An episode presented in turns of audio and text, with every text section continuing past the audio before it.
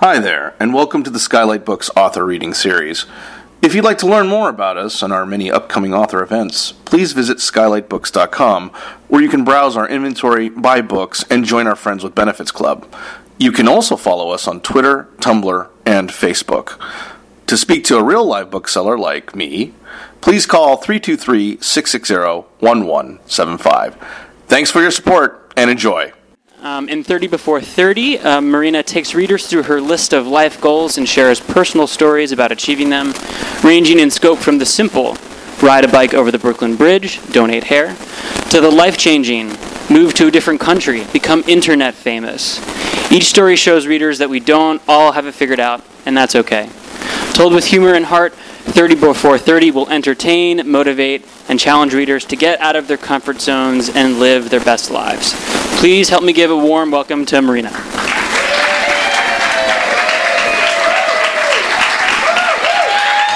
you. Oh my God. okay, okay. Thank you, thank you. Um, wow, this is very wild. I'm a little terrified, but very excited. I'm so used to doing stand up, so I want to be like, thanks so much for Ben, tip your bartenders, um, which are the bartenders are also me, so tip your bartenders. Um, I'm so excited to see everyone here. I don't want to talk too much about it because I'll probably cry. So I've been trying not to cry all day, but I'm very um, touched by everyone who came. Um, so, anyway, moving on from the tears. I uh, didn't really plan what I was going to say up here. I probably should have. But I did. Um, a few weeks ago, I was talking to a good friend, Mike Ginn, who's here somewhere, and uh, he was asking me what I was doing for the book release party, and I told him I was going to do a reading at Skylight Books, and he's like, "Oh, I know Skylight Books." He's like, "I just went to a reading where the author passed out during her reading, so let's hope I don't pass out." Um, yeah, I think that's all I have to say. I also, I mean, I haven't had a mic in front of me for a while, so I'm like, ooh, I get to talk. Um, I talked to Kyle, the photographer, who's been super lovely, and he was like, you know, I was here a week earlier because no one came on time because it's LA, and I was obviously losing my mind. But he was like, I was here a week earlier, and, and I was like, he's going to tell me some gossip about a writer who no one came, and I'll feel better because four people are here. Um, and he's like, and there are only three people here. I was like, oh, that's awful. He's like, well, I thought it was your book reading. I had mixed up the schedule. And I was... anyway, so I'm very glad there are more than three people here. Um, also, I want to thank everyone. I already did. Um, I wrote down on a little note card. Um, oh, yeah, afterwards, I'm going to Ye Rustic Inn, which is around the corner. Um, they have very mean servers and very cheap drinks and uh, chicken wings. So I would love to see you all there. Uh, and oh, I wanted to do in Russian tradition, it's a tradition to do a toast. And I realized I probably should have been like, everyone get a drink. There's Monster, of course, uh, sponsored by Monster and, and wine and uh, water. Thank you, Malcolm, for bringing water an hour after the event started. Um, to be fair, I like texted him half an hour after the event started. I was like, bring water, please. Um, but anyway, can I have a, a white wine real quick? Bright helped me with this whole event. Um, but anyway, uh, well, that's that's enough. Um, uh, so, anyways, a quick toast um, to the readers. Thank you so much. Thank you for coming, and anyone who has drinks, beautiful. Thank you. oh yeah, feel free to like get up while I'm reading. There's meat. There's donuts. Anyway.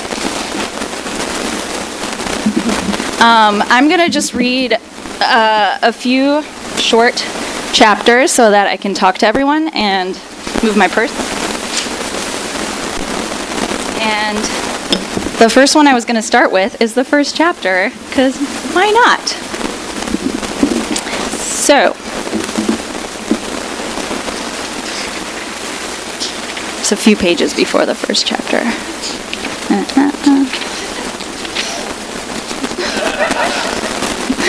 Uh, thank you to my manager, Tim, who decided to sit front and center.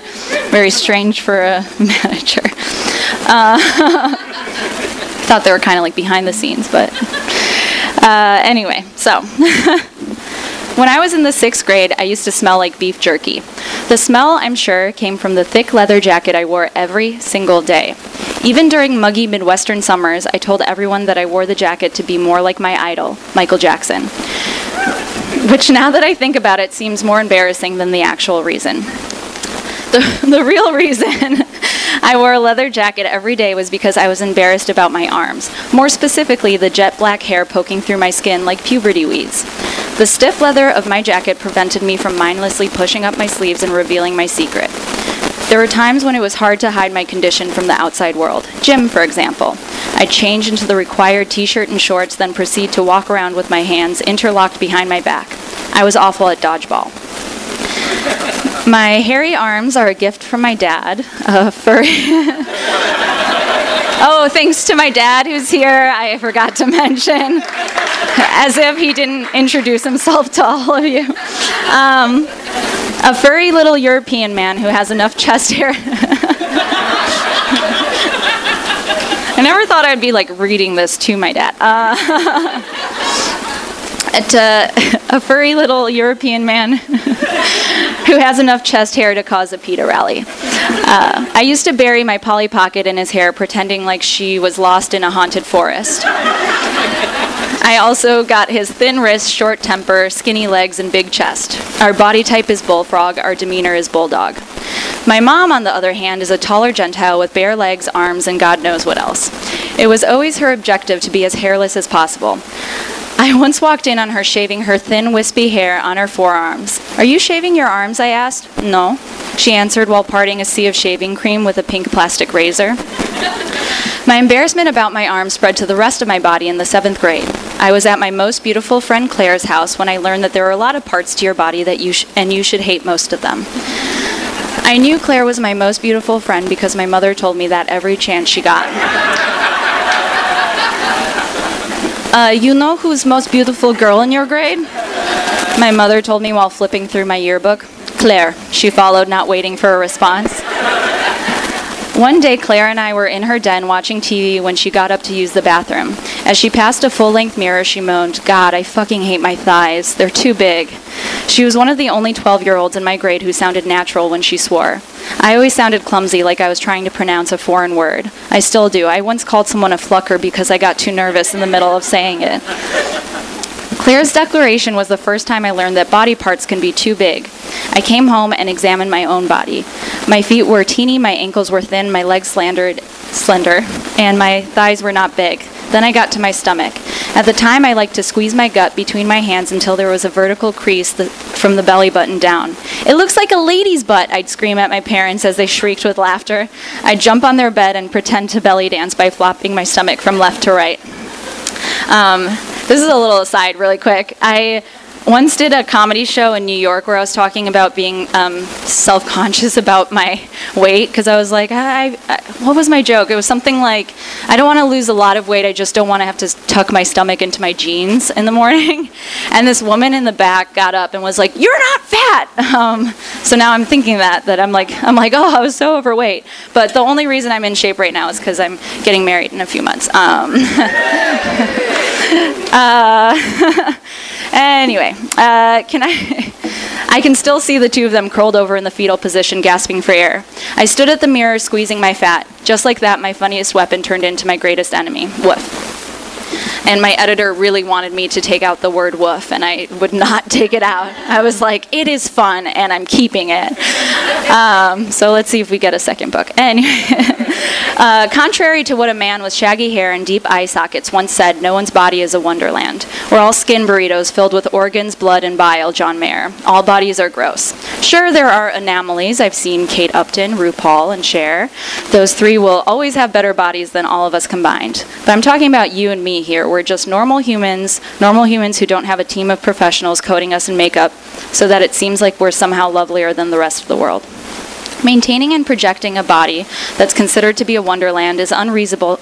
Unreasonable is an unreasonable standard. I was like, is there a typo? Um, just my brain. Uh, and also a waste of time. I realized my body wasn't that big of a deal at 23 when I got naked on a beach for the first time. My obsession with nude beaches had started 10 years earlier when my dogmatic commitment to keeping my body fully covered at all times reached a snag. My sister was getting married and decided to have a sort of a family moon in the middle of summer on a beach in hot, hot desert country known to most people as Israel. Why does Lena hate me? I whined at my father as he delicately folded a white linen suit into a suitcase. A white linen suit to her wedding. Um, I can't go to the Middle East. It's too dangerous and even worse, hot. He walked over to a drawer of Speedos and pulled two out. My mom came into the room to run defense. Не качайся на папа, это не для этого он повесился. She grumbled while ushering me out, um, which is one of my favorite Russian phrases. It directly translates to stop swinging on your father, that's not why he hung himself.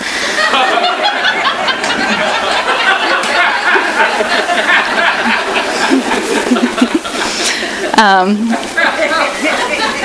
I heard it a lot as a child. Am I fat? I asked my mom as she headed downstairs. Yes, but don't worry, Marina. She tried to console me. You're just in your ugly face. My mom meant to say ugly phase, but it was too difficult for her to pronounce with a Russian accent. No matter how much I petitioned to move the wedding somewhere cooler, the location remained in Israel. When we got off the plane in Eilat, I noticed something I'd never noticed before bodies.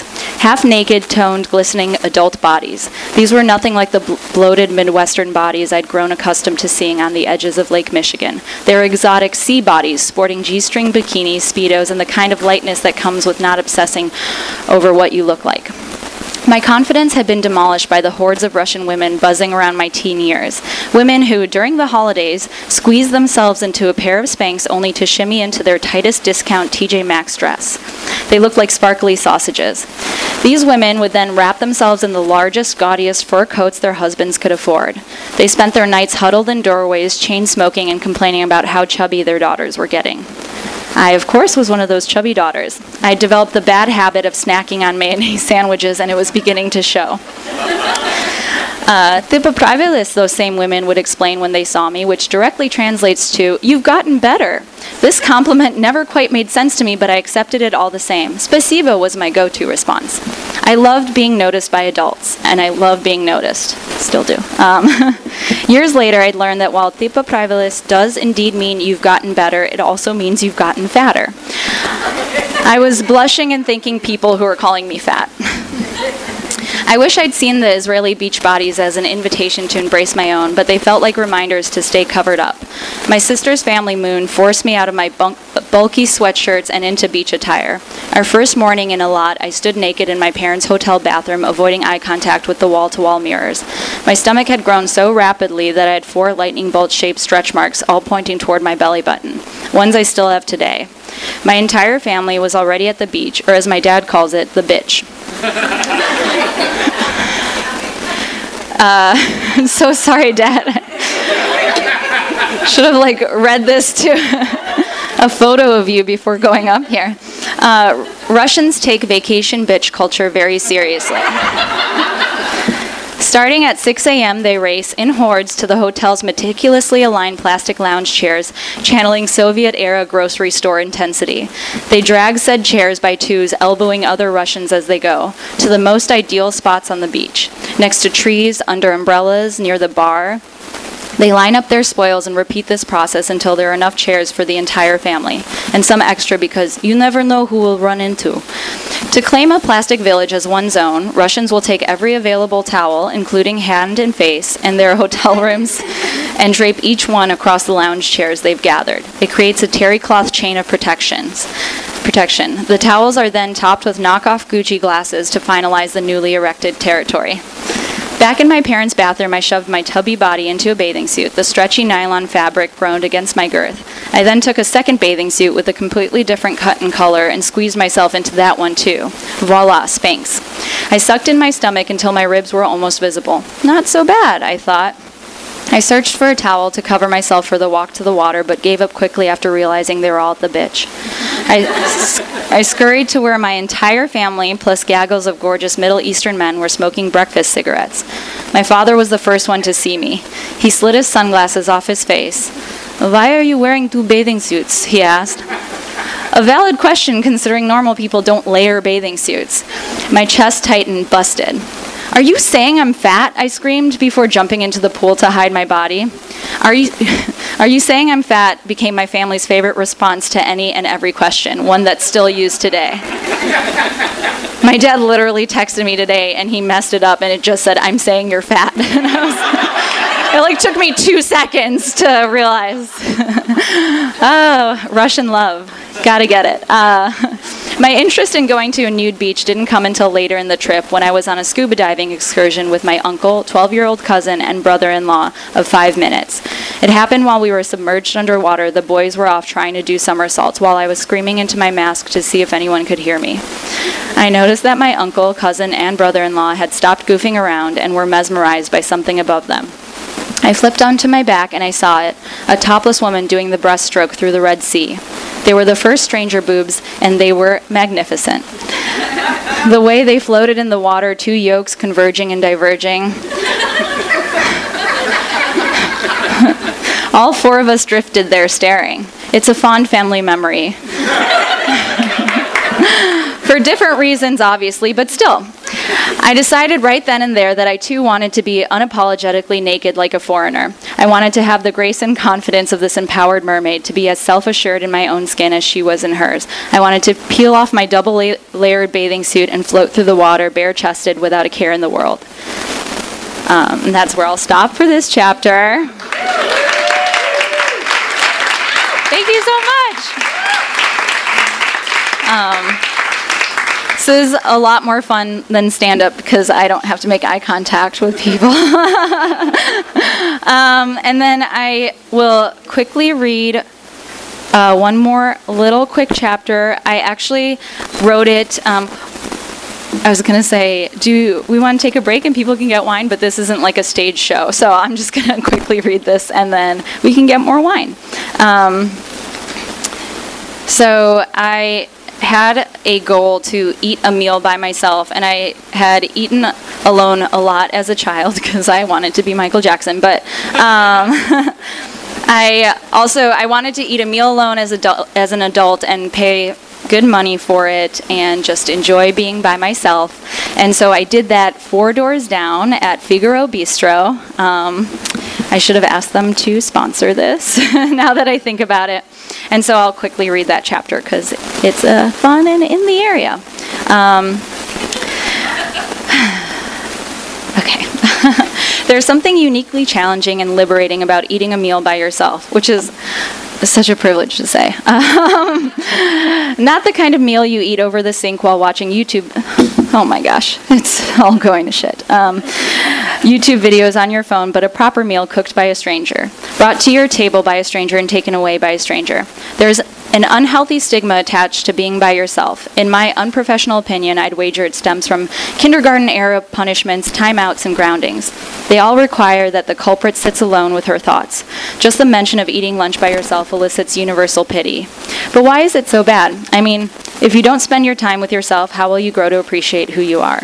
That is very deep, you guys. Uh, feel free to post that on your Instagrams. Please tag Marina. I got it wrong already. Who cares? Um, so much of my early 20s was filled with people, parties, conversation, kisses, screens. Every inch of my schedule was packed with something. I couldn't go to bed without a podcast droning or even taking a shower without music blaring. I spent many years avoiding my own thoughts. The constant need for mental stimulation began to cause me anxiety. After all, how are you supposed to have any thoughts in your head if you're always filling it with someone else's words? But also just still listen to podcasts because they're great and I support them. I wanted to get to a point where I was comfortable enough with my own thoughts to be left alone with them. Living in Taiwan helped. Oh, I lived in Taiwan. It's in the book. Um, please buy a copy up front. Not having a handle on Mandarin or reliable cell phone service forced me to explore a lot of the country by myself, including the culinary world. I eased into the concept of eating alone on a park bench. Wow. you needed it that bad? Okay, I'm just kidding. Uh, I'm already feeling this like author diva thing. It's uh, looks good on me. Um, where was I? Why am I doing this? I eased into the concept of eating alone on park benches and at flimsy tables wedged in alleyways. But in order to truly conquer this goal, I wanted to eat a meal by myself in America, the greatest country, where a meal, that was a joke, but kind of not. It's like very complicated because I was born in Russia, so I could be there now, but I also like America, but not right now, but you know, let's not get into it. Um, I eased into the concept of eating alone on park benches and flimsy. Got that? Okay. Uh, where a meal alone would be chosen and not forced. On a Thursday evening in June of 2017, I mean, I didn't have this finished then? Okay, it's been a journey. My managers went, no. we pushed the deadline a few times. I took myself to the Figaro Bistro in Los Feliz. The restaurant is French themed, so the servers are mean like my family. It sits a few doors down from the Los Feliz 3 cinemas, which is right there. I should have mentioned Skylight. I'm so sorry. Um, a revolving door of weird haircuts, exposed navels, and delicate tattoos. There's a lazy feel to the Figaro. They don't need to try too hard because they have the best real estate in Los Feliz. You have the movie crowd, happy hour crowd, theater crowd, and spiritual crystal crowd all buzzing around the same intersection. I sat outside at a table by the door between two groups engrossed in their phones, though for different reasons. The table to my right sat two women who looked to be in their 30s. Gross, am I right? Uh, having a fight with a third woman, Kate, by text. See? See? The woman in the black shirt flipped her phone toward the woman in the white shirt, who didn't look up from her phone. This is the problem. I'm going to say, I'm sorry, Kate, but this is what you do. You push people away. I was bored. I didn't have anything to look at. God, I'm going to flip a bitch over this. Black shirt began typing into her phone while white shirt typed into hers. I shifted my focus to the table on my left. It's too late to do shrooms tonight. Let's do it on Sunday. a curly man a curly-haired man told the group apparently 7:41 p.m. is too late to do shrooms and here I thought it was your 40s. Uh, can't you just text Carmen? Can't you just text Carmen, a redhead with a British accent asked? I can't do a British accent, only Russian, sorry. Uh, no, Carmen's boyfriend just died, the curly haired man responded. I heard it was her ex boyfriend, added a very hot woman, who I would come to overhear as an actress, but not from anything you would have seen. I'll just invite her to do shrooms with us and then we can go to Wi Spa, British accent said. The server, Jennifer, came to my table with my martini and left before I could order any food. It turns out that my favorite part about eating by myself is that I am invisible. Sitting at Figaro reminded me of my high school years, the aimless days spent under the radar. I miss the time before cell phones when life was rife with opportunities to quietly observe the world and connect to the minutiae of the day. The girls to my right switched phones and copy edited each other's texts to Kate, while the table on my left was group dra- drafting a shroom request to Carmen. I was the only one not on my phone. Anything to eat? Jennifer asked. She had 11 pens in her pocket, long auburn hair pinned back with a brown hair clip, coral lips, and drawn on eyebrows. Would I have noticed the way her nose slightly crinkled when she smiled if I was with a friend, passing phones back and forth? I wonder if I would have noticed anyone. Black shirt and how she fiddled with her gold engagement ring while trying to compose the perfect text, white shirt and the way her camo slip- slippers perfectly matched her camo pants, curly haired man's incessant yammering about his new terrier mix Birdie. I started giving her probiotic yogurt because it's good for her little tummy, he told the table as Bertie chewed on a gum wrapper under his feet. The way Hot Woman's pic- pink lace bra peeked out from her beige cut off tank top, I ordered a beet salad with goat cheese and was rewarded for my choice with a smile from Jennifer. Did you get a beet salad with goat cheese? Oh, really? Well. They went to Figaro today. This is, uh, we'll talk about it later. Uh, uh, know that you have an audience, Marina. Uh, I don't know. I don't want to do shrooms, Hot Woman said. I want ice cream and then I'll go for a run, get my night high that way. She put a cigarette in her mouth and began to dig, dig in her purse for a lighter. A busboy appeared out of nowhere to tell her she couldn't smoke there. She looked at him dumbfounded, as if he'd asked her to eat her cigarette. The woman on my right settled on two separate we should meet messages to Kate. It took them an hour and 15 minutes to compose those texts. I wonder what it felt like to have the kind of privilege to spend an afternoon composing a text to a prickly friend. I mean, ditch the friend and write a movie, ladies. uh, I wrote that in there too. Uh, Black shirt and white shirt decided to treat themselves to burgers from a restaurant down the street. Jennifer, with the auburn hair and 11 pens, brought me my salad, then turned to the shirts. Anything else for you ladies? Uh, we're good, just the check, Black shirt told Jennifer. She pulled up an order menu on her phone and began listing burger toppings to white shirt. Do you want avo, mayo, tomato? Yeah. And pickles? Yeah. And mushrooms? Um, yeah, yeah, mushrooms. Meanwhile, the table on my right decided that Monday would be the day they would do mushrooms because there's nothing else to do on Mondays, which is true in Los Angeles. Uh, for a second there, it felt like we were all at the same table sharing a meal and casual conversation about mushrooms. In a way, we all were, at least for a moment. But eventually, the women on my right went to pick up their burgers. They were replaced by an older couple who wore their glasses on the tips of their noses and loudly read the day's emails to each other. The table on my left disbanded shortly after deciding on Mushroom Monday, hovering at the corner for more cigarettes and conversation. I took comfort in my second stiff martini. At the end of the meal, I waited another 20 minutes for Jennifer to bring the check. The evening dinner crowd gathered at the entrance as the sun was setting. A busboy brought me my bill. I paid, said thank you to no one in particular, and gathered my things. Once safely across the street, I watched as Jennifer bussed the table for two young girls with flawless skin and short skirts. Eating alone sharpened my wolf fangs and taught me the power of peacefulness. It heightened my sense of focus and connected to the people around me. The fear of loneliness is a strong one that grows each year, fueled by our constant need to be digitally connected. And just like it's important to fan the flames of friendship, I've learned that it's important to do things alone. If you it gives you a chance to fill your head with your own thoughts and strengthens a sense of security within yourself. I guess that's why 95% of people in Los Angeles meditate. Well, I, which I would totally try if you were allowed to eat while doing it. And that is it. Thank you so much.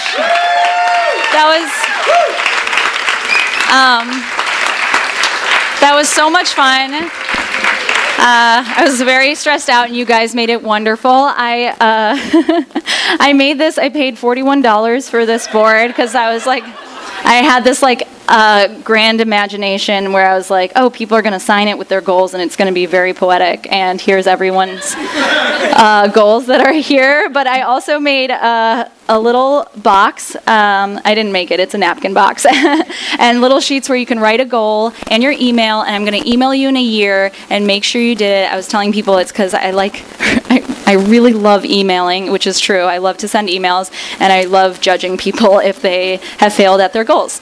Um, anyway, and thanks to Ben, who is right here and has something else. To, do you have anything else to say? No. Oh, oh, right. I was supposed to do questions. I told him I was like, I don't want to do questions because I'm worried no one will have them. Does anyone have a question? Ben, I told you. I was like, yes. What was the hardest The hardest goal? That's a great question. I didn't even prepare for questions, and uh, I know all my goals very intimately. Honestly, um, uh, I had visit Russia, and it doesn't seem hard to buy a plane. To, it's like very weird because now Russia is such a trigger topic because it's uh, very relevant. Thank God I'm Russian. Buy my book. Um, but my parents, uh, in the chapter, I write about how my parents escaped communism and had no interest in ever going back to Russia. And I was like, I want to go there on vacation. Um, and so it was like very hard to convince them that I can go and I would be okay. And I went and wrote about it in the book. But that was a that was a very difficult one. And and quitting my job, I always you know needed the stability of work. Um, but I'm glad I did because I got to meet, I would say, 75% of the people here. um, Jack, do you have a question? Oh, that's that's another great question. Um, when I got an advance to write the book. yeah, that is uh, that is true. I did. I actually, when I was 23, I wrote the list with a friend because we both uh, hated our job and we needed. You actually have a, a 30 before 30. Oh well. Can you imagine if you did? um, but I I had the plan to. It was always going to be a blog I wanted to keep to challenge myself as a writer. And actually, interestingly enough, uh, when I had a video go viral, uh, some people in Los Angeles found the blog and they were saying that they want to develop it into a TV show. And I'd never imagined it as a TV show, but I moved out here because I was like, I have a development deal, so I should uh, ruin my whole life and move to LA. And I actually have a part in the book where I say every time I tell someone from Los Angeles that I moved here for a development deal, they just laugh at me because it is not a real thing and you should not leave your family and loved ones to pursue it. But um, that didn't tur- turn out as a TV show, but it did become this book, and I'm so happy that I was able to do it. And you know, it still might be a TV show or a movie. There's a lot of important people here, so. Um, great. Yes, Carrie, do you like that I'm calling everyone by name? Is there a goal that didn't make it in the top 30 that you that I like Is there one you had to cut out? That of my 30 before 30, Carrie. Um, it is not as sexy if it was 29 before 30. Um, is there a goal I had to cut out? I actually there is one. I and this is embarrassing, but I uh, when I wrote it in my early 20s, I thought that I could become a street artist, uh, like like Banksy. and so uh, that was like part of an earlier list, and I'm so glad that that did not make it in there. Um, Ryan in the back, did you have a question? Oh, my most proud of I I would have to say write a book, which is the last chapter, but um, yeah, yeah. Oh, Bryce just yelled "fall in love." Um, yeah, I'm very proud of my future husband, and it's very hard, ladies. Am I right? It's hard to find a good man.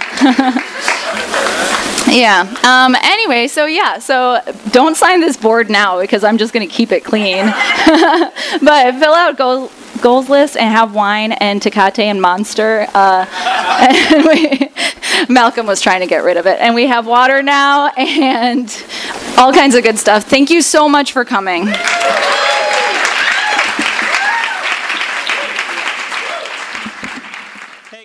You've been listening to the Skylight Books author reading series. Don't forget, you can listen to this and all of our other great podcasts at skylightbooks.com. Thanks again for stopping by, and we hope to see you soon.